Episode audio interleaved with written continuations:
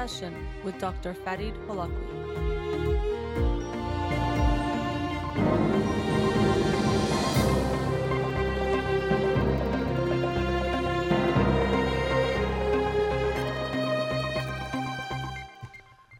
Good evening and welcome to In Session with Dr. Farid Holakwi. I'm your host, Dr. Farid Holakwi, and I'll be with you for the next hour here on Radio Hamra. Studio number to call in 310-441-0555.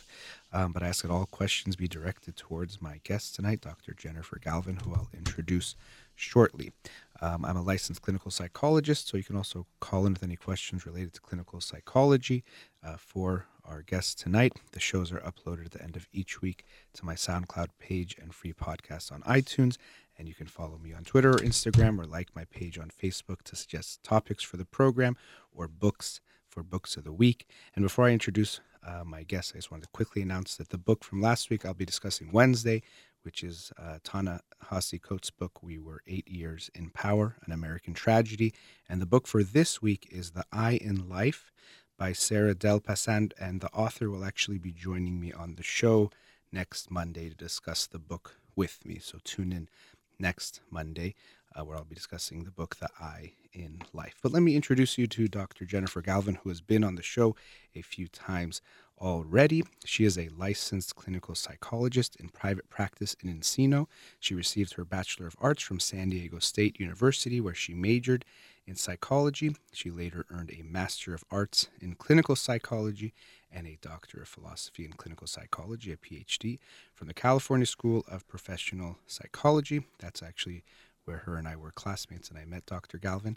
She also obtained advanced clinical training in psychoanalytic psychotherapy at the New Center for Psychoanalysis, where she earned a certificate in psychoanalytic psychotherapy.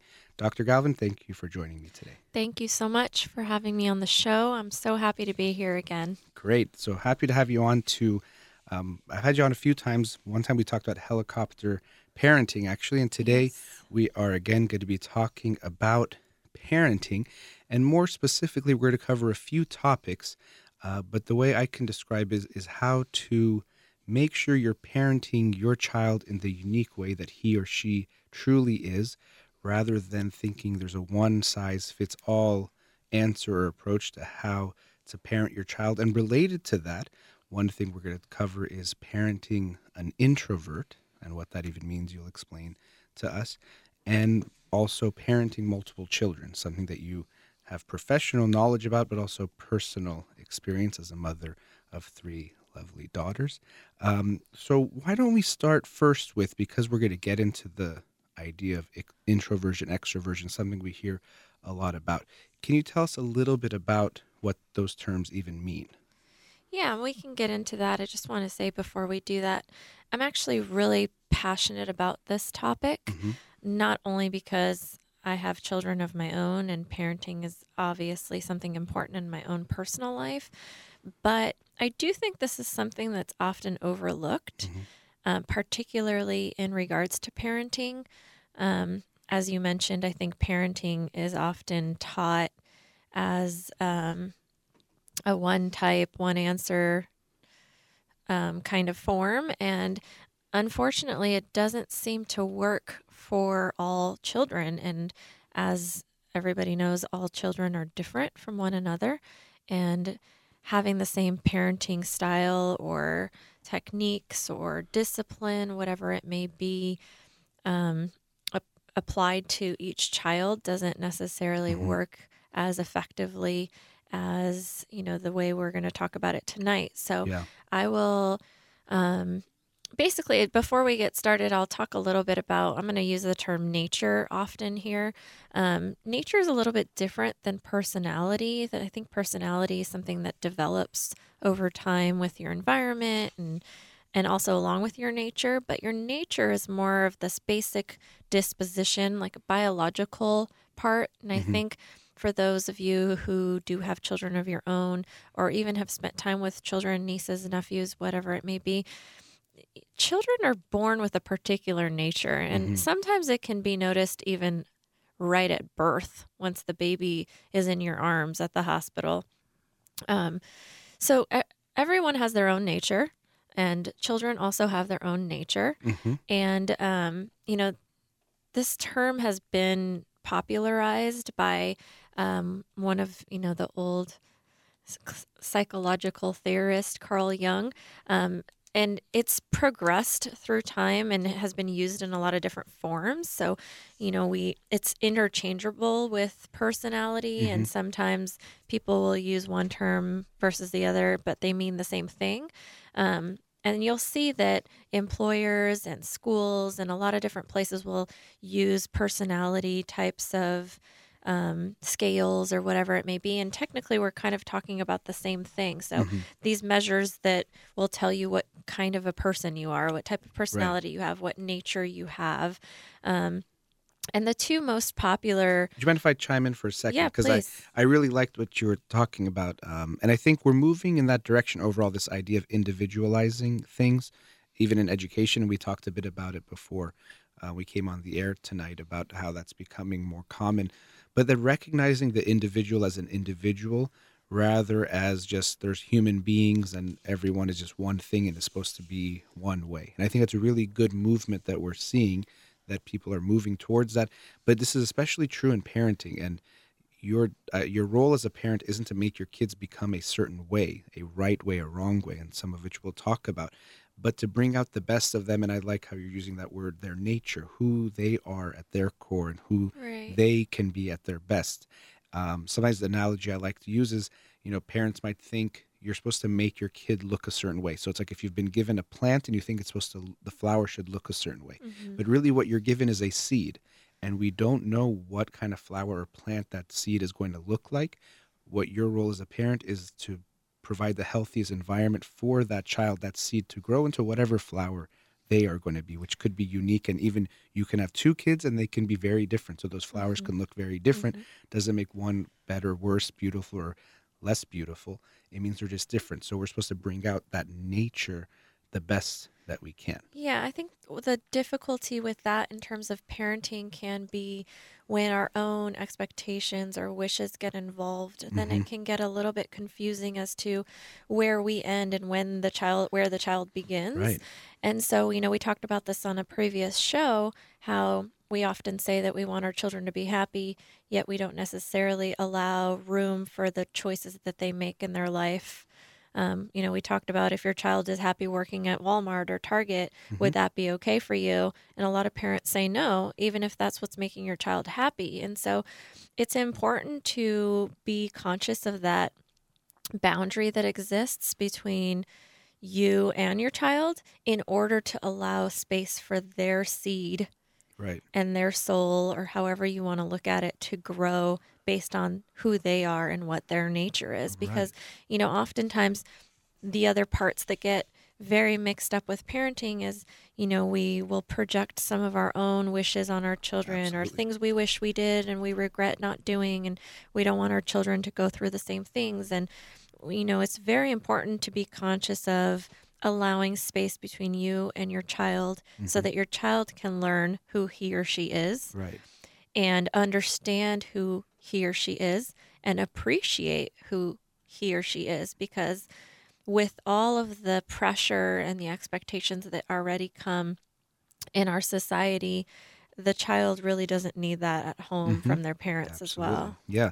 And as you mentioned, um, consciously or unconsciously, as a parent, you're going to project your own issues onto your kids. And that's why it's so important as a parent to really know yourself better and to work on your own issues. There's so many books that talk about this. One is um, Parenting from the Inside Out by Mhm. Daniel Siegel. But I think as a parent, rather than just learning the techniques, which is very important, there, there are some basic parenting techniques and principles which can be good and are good but you have to know yourself really well and your own issues because like you said your own unfulfilled wishes you might put onto your kids or expectations or things about yourself you like or you don't like um, experiences you had you're going to put those onto your kids rather than letting them have their own experience. And again you might be listening to saying i don't do that. But even if you're not aware of it we know that at least unconsciously at some level you're going to do that. We really uh, we have you know when it's unconscious you don't really have control over it. That's that's the issue. So knowing yourself and knowing your own issues can be so critical in actually allowing your child to be themselves, who they are, rather than something you want or you expect or something you're afraid they'll become Mm-hmm. and then putting that onto them and adding that that pressure uh, not letting them grow um, but you know we did t- touch on different things already but um, we can talk maybe about the different types of you know nature at least one aspect of it because this is one like you said that is getting a lot more publicity i think in actually a good way so maybe you can tell us about this extroversion introversion what that means Right. So extroversion is probably one that more people are familiar with. Mhm. Um, a good way to look at these two terms is to look at how one manages or replenishes their personal energy. Hmm. And so extroverts um, are often known to be more outgoing, um, talkative, they have a lot of energetic behavior. Um, they may show more enthusiasm. You know, they, they like social gatherings. They want to be around other people. Their focus is on the outside world versus their inside world. And they're energized by being around other people. They, they enjoy it. There's some gratification from outside environment, objects, people, and not so much interest in being alone or um, being isolated. Mhm. And so, if you look at this in terms of managing or replenishing energy, extroverts actually gain energy from being around other people. And they feel that their energy is replenished and increasing in social gatherings or when they're around ob- other other people, other Mhm. social gatherings. Um, introverts quite the opposite. And of course, this is on a spectrum. So people don't necessarily lie on one end versus the other, Right. but they can fall somewhere in between. Introversion is more um, the person enjoys more solitary behaviors. They may become overwhelmed by a lot of people around them or a busy environment.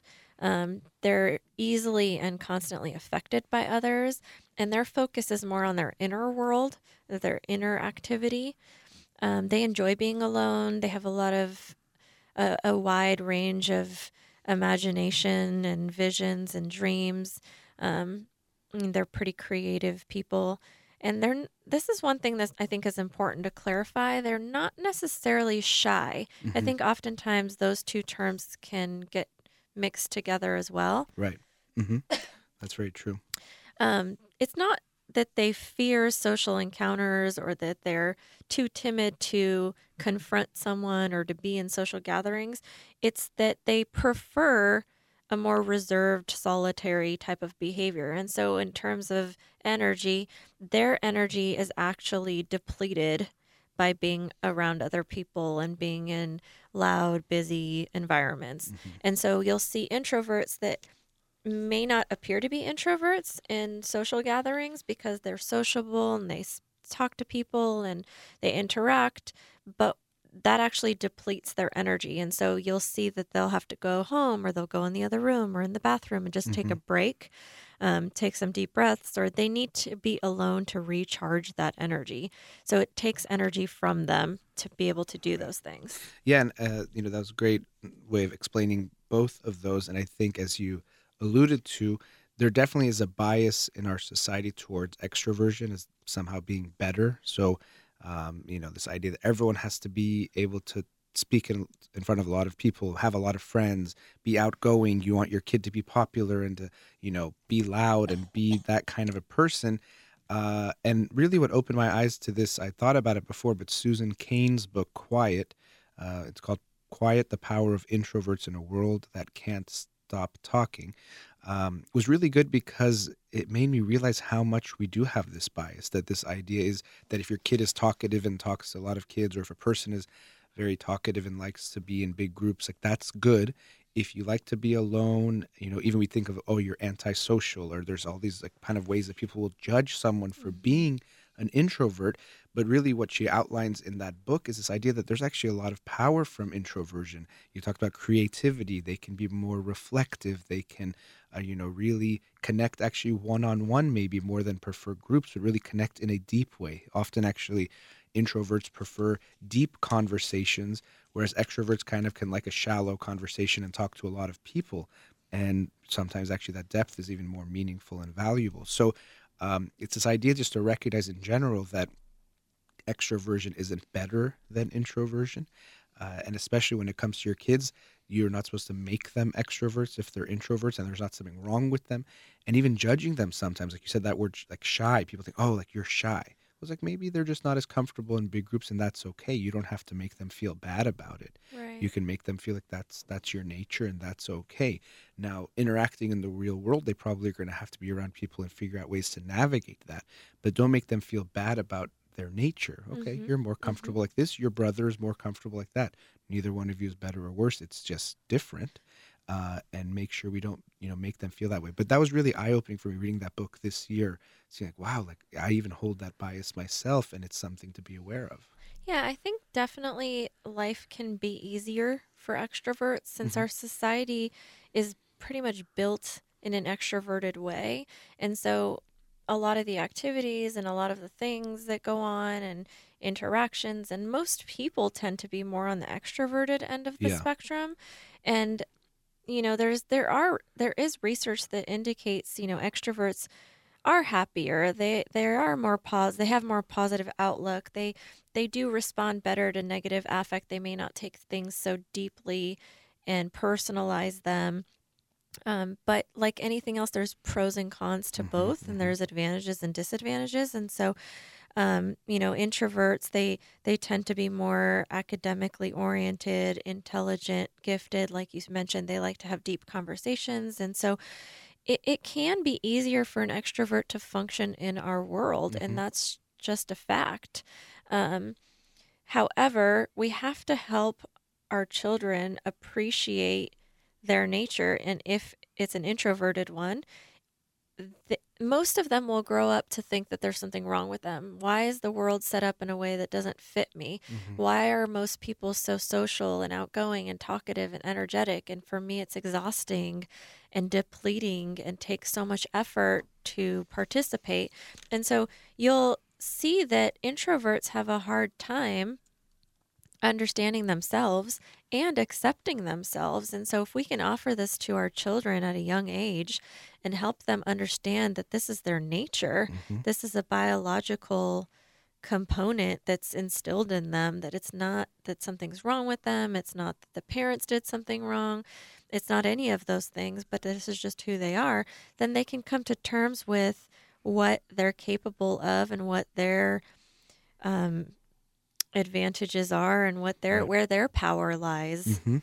and they'll move forward in a lot more of a positive way if we uh, take that approach. Right. Yeah. And as I was saying before, you know, the your role as a parent is just to help your children understand themselves, bring out the best of their nature, and also love themselves for who they are. And we'll talk a bit more about um, introversion and extroversion after the break, and about parenting your child with their unique personality or unique nature and who they are, and also parenting multiple children, which is uh, something I think sometimes an overlooked challenge of parenting. We think that okay, being a parent is one thing, but you really have to be sometimes different parents to your different children, and that can be a big challenge.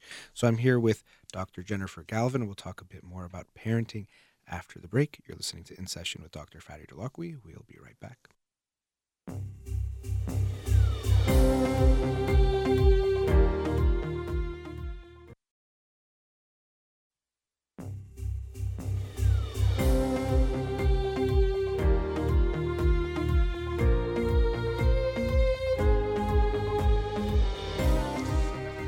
Welcome back.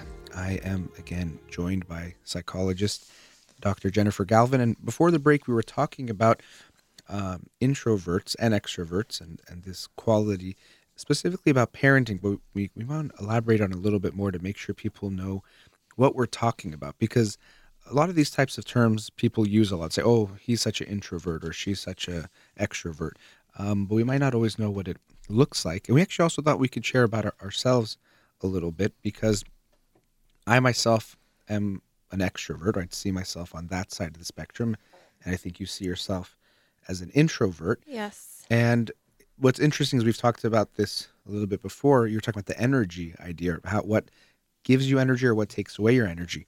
And for me, when I do the show, when I leave, I always have more energy than before I started the show. Whereas for you, you were saying, Yeah. So you- it, it, one of the things we were talking about was that it's sometimes difficult to tell the difference between the Right. introversion and the extroversion because the behaviors will look the same. And so it's interesting that we find ourselves on opposite ends of the spectrum. You consider yourself an extrovert. I consider myself more introverted. Mm-hmm. However, we're both on the radio show doing the same behaviors. Right. And so it doesn't necessarily have to limit you. And it's sometimes difficult to even tell who or what someone is based on their mm-hmm. behaviors. Mm-hmm.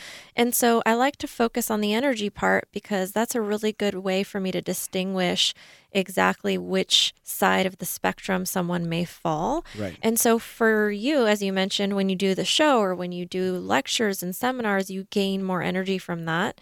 For me, I'm able to do all of those things as well, but I will need to have some time alone for myself to recuperate, recharge. And so I'll speak on the show or I'll do a lecture and then I'll have to go home and do something for myself, whether it's mm-hmm. do yoga for an hour alone or read a book or just have some solitary time to recharge Yeah. be- because of the behavior that I participated in. Exactly. So I think that's you know, like you said, it's also f- as for parents to keep in mind to don't you know be worried that your child can't do something because if they're introvert or extrovert. First of all, we can't change their nature, so stop trying to do that. Uh, If anything, you're just going to teach your child that they're not okay as they are, but you're not going to be able to change them. But secondarily, they won't be limited in their life. As you said, maybe sometimes things can be harder for some people because the society seems to bias extroversion, but you can be very sex- successful as an introvert. Even you can be a leader as an introvert. And in that book, Susan Cain talks about how she sees Gandhi and Martin Luther King as introverts, and these were two of the greatest, you know, leaders we had in the 20th century mm-hmm. and they were both introverts. So this idea that the, a leader has to be this loud, outgoing, charismatic, you know, talking to so many people kind of a person isn't the case. You know, we actually need more introverts in power. That's another thing she talks about in the book because oftentimes they're the people that are more reflective, contemplative, good to look at things in a different way, not as quick to judgment, which is a very valuable skill and very important when we're trying to make decisions about life and the world. So don't think your child, if they're an introvert, is somehow going to be limited in society.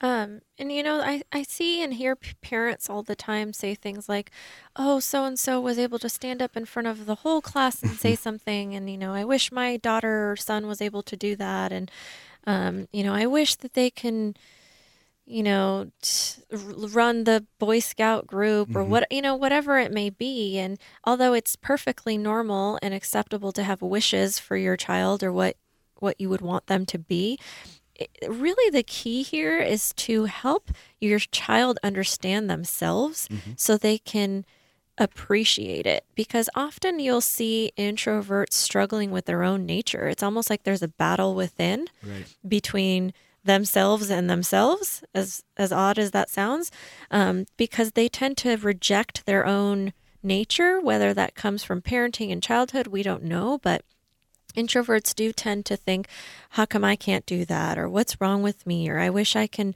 stand up in front of people. Or i wish i can you know go out with my friends and um, you know do all these things that people do. And so once an introvert can really understand what their nature means and how much power is in that, it can really shift their own perspective and allow some space for their own growth, even like you said, with, you know, all of these powerful people, Martin Luther King. And there's a lot of people that have a lot of power in their introversion. It's really about owning that, accepting that, and loving yourself for who you are instead of pathologizing or rejecting yourself and wishing you were some other way. Exactly, and you know, um, that's that's the as I was saying before, the parents' role is to bring out the best of their kids, and we have to be aware of our bias. If you have the bias that most of society has, that extrovert is better than introvert, just like you said, oh look, you know, one of my kids goes in front of the whole class and says this, the other kid won't say a word, like, and will praise that kid for being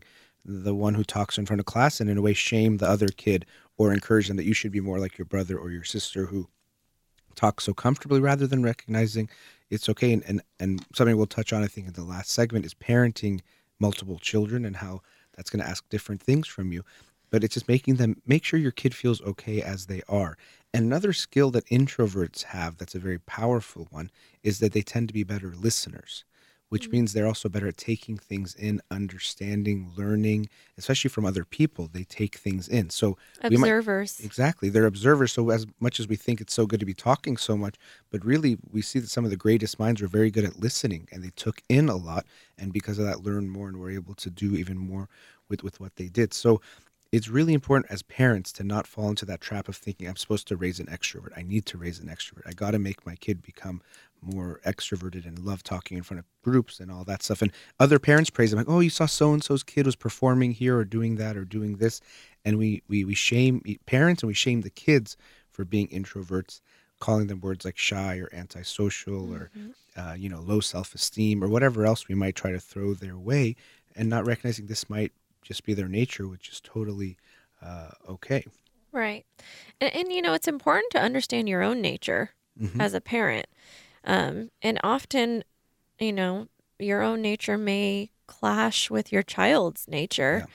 And that can be a challenge in and of itself. Mhm. Um, you know, as we're going to talk about in the next segment, imagine if your own nature clashes with multiple children that you have or you know there's different natures that go on between you and each child and so it's really important to understand yourself also that way you can really get a good sense as to what your expectations are of your child and whether that's an appropriate Mhm. version or not Right. Yeah. And I think when the clashes, uh, uh, when you, you talk about the personality clash in, in the first segment, I talked about your own issues being projected onto your kids, but something that parents often do, sometimes out of their own awareness, is they might prefer the child that is more like them. right Or actually, they can sometimes do the opposite. If they have some hatred or negativity towards themselves, they might dislike the kid that's more like them. But we have to be aware of our own nature and how that might reflect in how we parent our children, how we uh, might judge them one way or the other.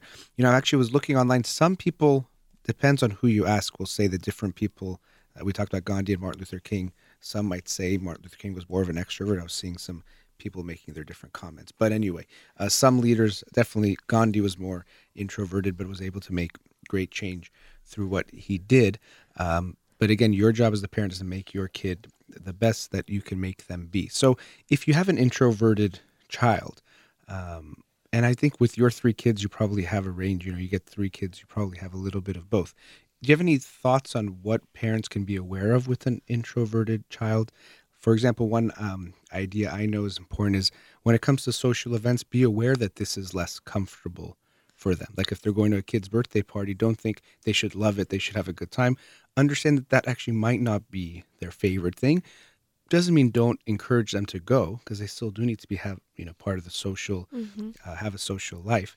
But are there any other thoughts you might have for parents who have an introverted child to keep in mind or uh, to be aware of? Yeah, I mean, I think it's definitely with all children, but particularly with introverts, it's important to be really conscious of their internal experience and their internal world. And so, conversations with them about what they're feeling, what Yeah. they're thinking are really important.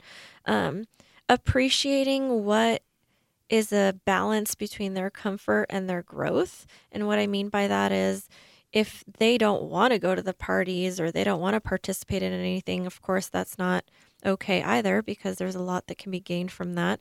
But finding a healthy balance between what their nature allows them hmm to do and how their nature allows them to participate and what will allow for some room for them to grow and expand as a person.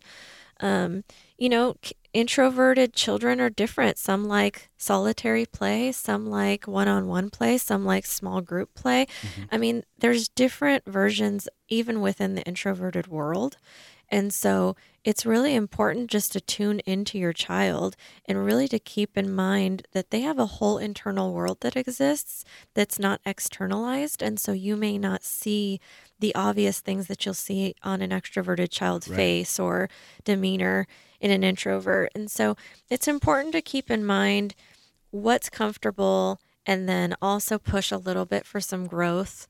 Um, it's important to consider what is going on inside of them. It's Mhm. important for them to find a balance of what's healthy and where they can be the best version of themselves without feeling the social pressures Right. to be different. Yeah, and I think you know this idea, which will tie into, we're getting close to next commercial break. Um, the idea of parenting different children and on the spectrum of introversion, extroversion. I brought them up recently. My cousin has twins. My cousin Pedram and his wife Isla. They have a boy and a girl, and one of them, the girl is very extroverted, and the boy is very introverted. And so when we would be saying goodnight to them, they'd have this goodnight routine, which was very sweet, and they'd have each of the family members come to their room one at a time. They'd kind of have a, a, a system. And when you'd go to Layla's room, um, she would want you to tell elaborate stories, and it was all about like interacting, and she wanted that closeness of having you be there, and she loves just telling stories and being very um, social. Whereas Ryan, when you'd go to his room, he wanted very short interaction, and he was ready to go to sleep. And so they're different on this one uh, characteristic, but also it relates to the idea we'll talk about after the break that as a parent, you have to be aware that your kids have different needs. So if we thought, well, I spent five minutes in Layla's room, I have to spend five minutes in Ryan's room, he actually maybe wouldn't like that five minutes. He maybe wanted his privacy. And so it actually would be violating his nature, going against what he wanted in this idea that I want to be fair, and fair means exactly the same. Yes. Um, and that's actually not what the kids needed. So it was really interesting to see that firsthand. And Ryan, Layla liked being in front of groups and talking with, with the family, and she loved it. Ryan loved the one on one, and he really enjoyed that. And you can tell that's where he flourished. And so to think, no, because Layla talked in front of the group, now Ryan has to, or because Ryan is doing one on one, we have to make sure Layla has the same one on one, we would actually be missing what the kids wanted. And that's, I think, the biggest thing that as a parent you're supposed to be doing rather than thinking of I, what's the right thing I'm supposed to do based on kind of some philosophy always. It's more about listening to your kids and understanding their specific and unique needs. And so after the break, we can talk about parenting multiple children and the challenge that that uh, poses on parents and some thoughts on that. Again, my guest tonight is Dr. Jennifer Galvin. We'll be talking more about parenting after the break. You're listening to In Session with Dr. Farid Holakwi. We will be right back.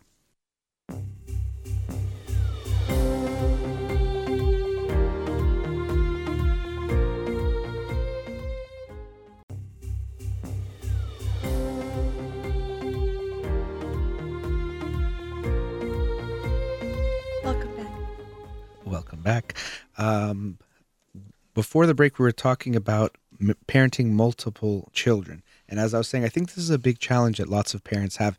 Even in my own private practice, I see it very often um, where parents will come in and they'll say, you know, they'll come in about their teenager who's the second uh, son or second kid. And then they'll say, you know, we didn't have this issue with my first kid and they're so confused. Or they say, you know, we did this with our first kid and it was no problem. And now the younger one doesn't like it. And they don't seem to understand how that's possible.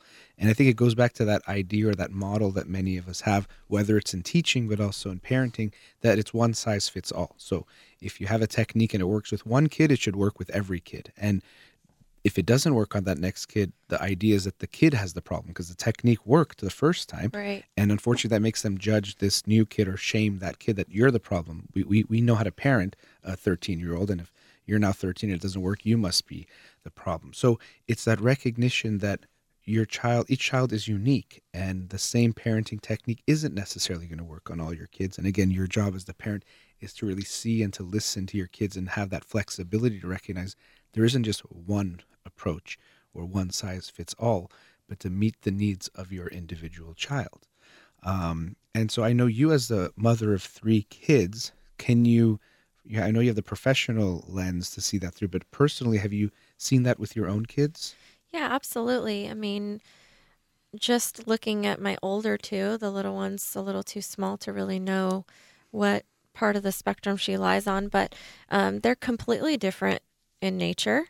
And it's interesting to look at both personally and professionally because I think whatever your nature is versus your child's nature, there's a there can be a struggle in that. So whether let's just say I'm I'm an introvert with my child who's more introverted, it's difficult because I can see and understand her struggles in the world because I had similar ones. Um, I'm an introvert. My other daughter, who's extroverted, I can, that's also difficult because it's hard to understand their nature, Mhm. and it's really hard to see life through that lens when that's not part of your biological nature, and so it can be uncomfortable.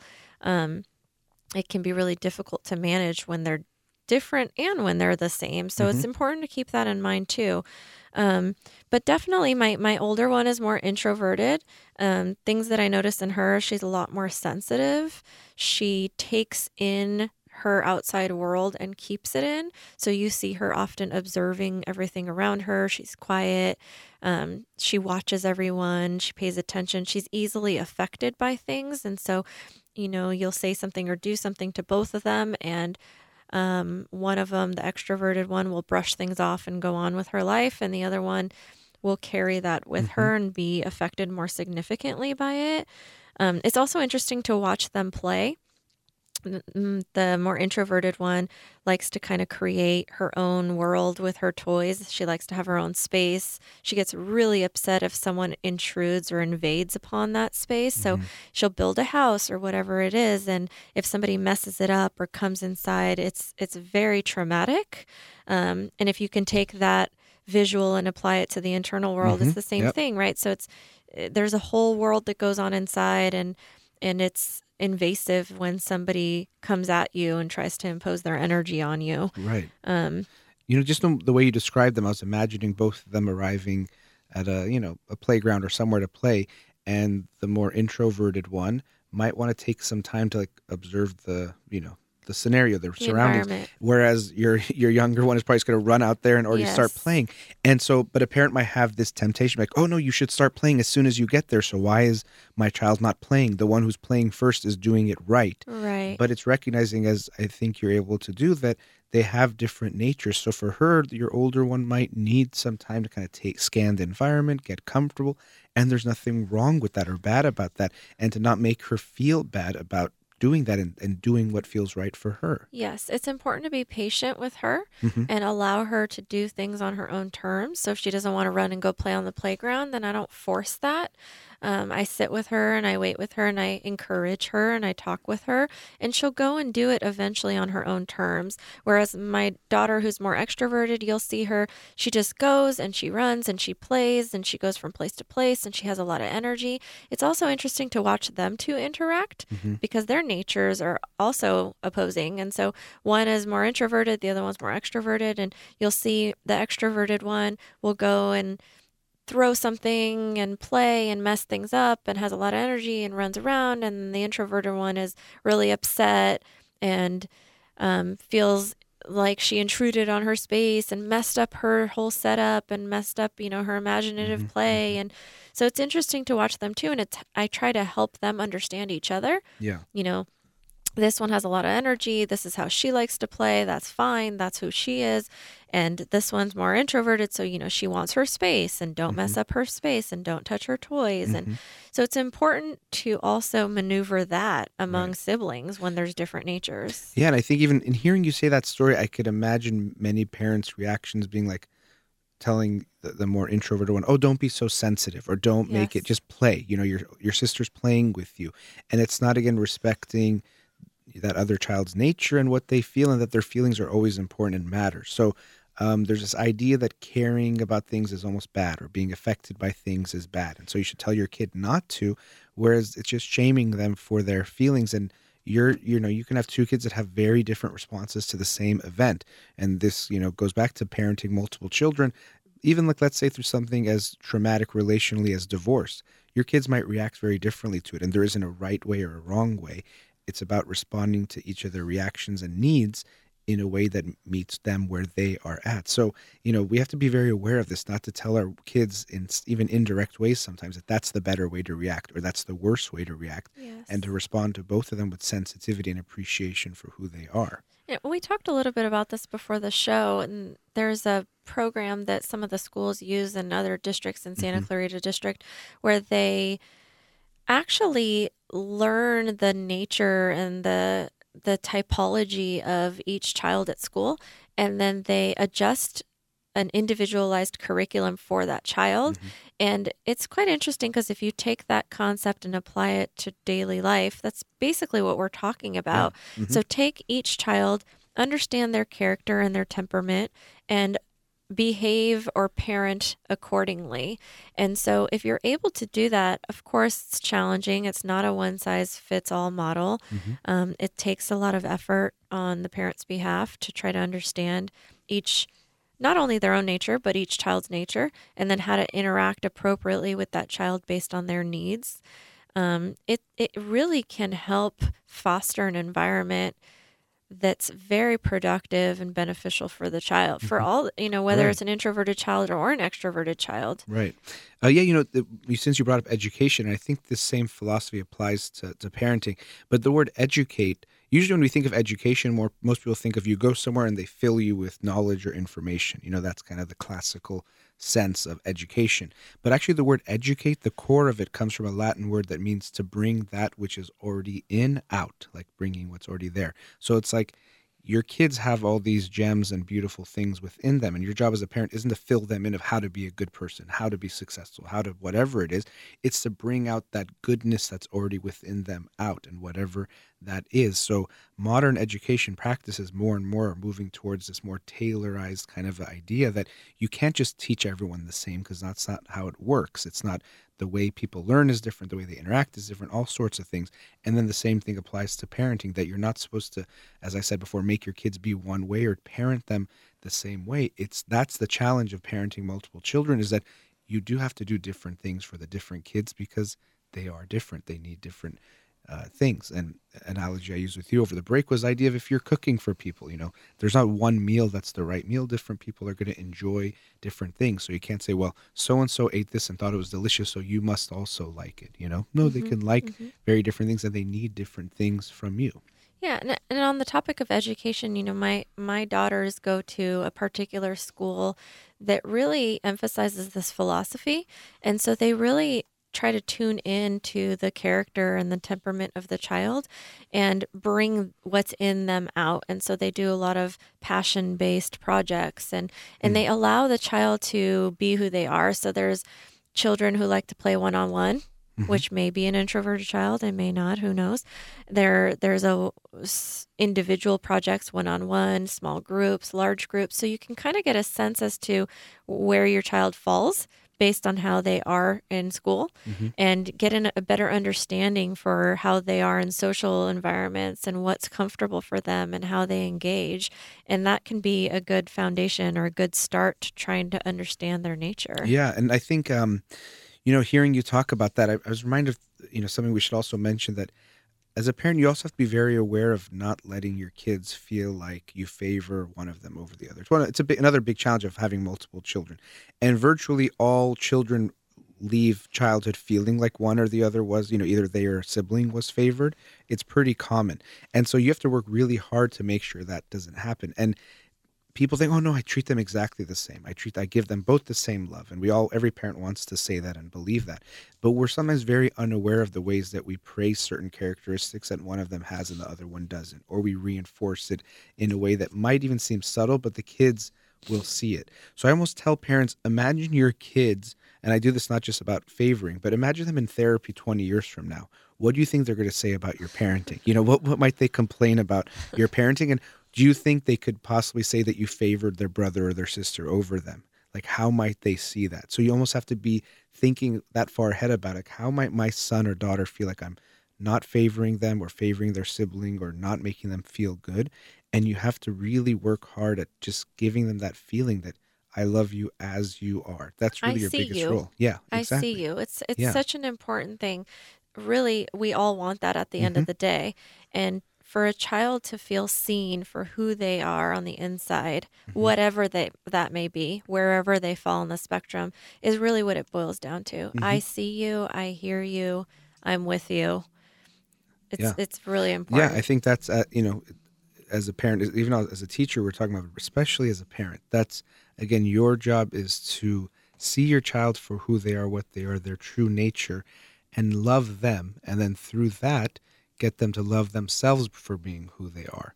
You know, one of the worst things you can teach your child is that they're not okay as they are, or they shouldn't be the way they are, or they should be different from who they are. And I think parents often think that's what they're supposed to do. This is what a successful person looks like. This is what a happy person looks like. This is what a good person, whatever that might mean, looks like. And to force their kids to be that way, like that's being a good parent. I can't let her be like this or be, I can't let my kid be shy. That's bad. I have to make them want to be friends with everyone or make them be the public speaker and talk to everybody. No, you're supposed to teach your kid to love themselves.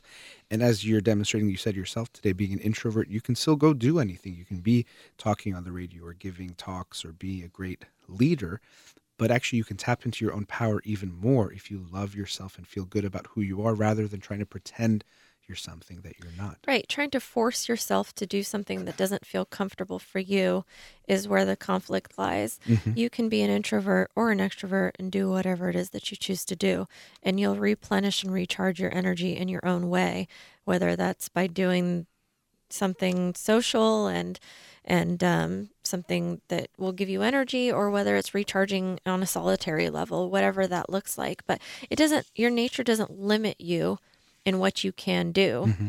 it really is a foundation for understanding yourself and appreciating and accepting and loving yourself mm-hmm. and your child and, and i think that's the the biggest lesson i think we have today is that love your child for who he or she is and their nature and help them love themselves and then basically get out of the way. Let them grow into who they're uh, going to be and they can be, and let them bring out the best of who they are. Well, Dr. Jennifer Galvin, we've reached the end of the show. Thank you so much for joining me today. Thank you so much for having me. Yes, we'll probably have you on sometime again soon. Um, talk about maybe another parenting issue. And we kind of ran out of time today. There's so much we wanted to talk about, but we'll definitely have you back soon. So thank you again for joining me. Again, that was Dr. Jennifer Galvin um, joining me tonight talking about parenting. And on Wednesday's show, as I mentioned before, I'll talk about the book Ta-Nehisi Coates' book, We Were Eight Years in Power. All right, you've been listening to In Session with Dr. Farid Holakwi. Have a wonderful night.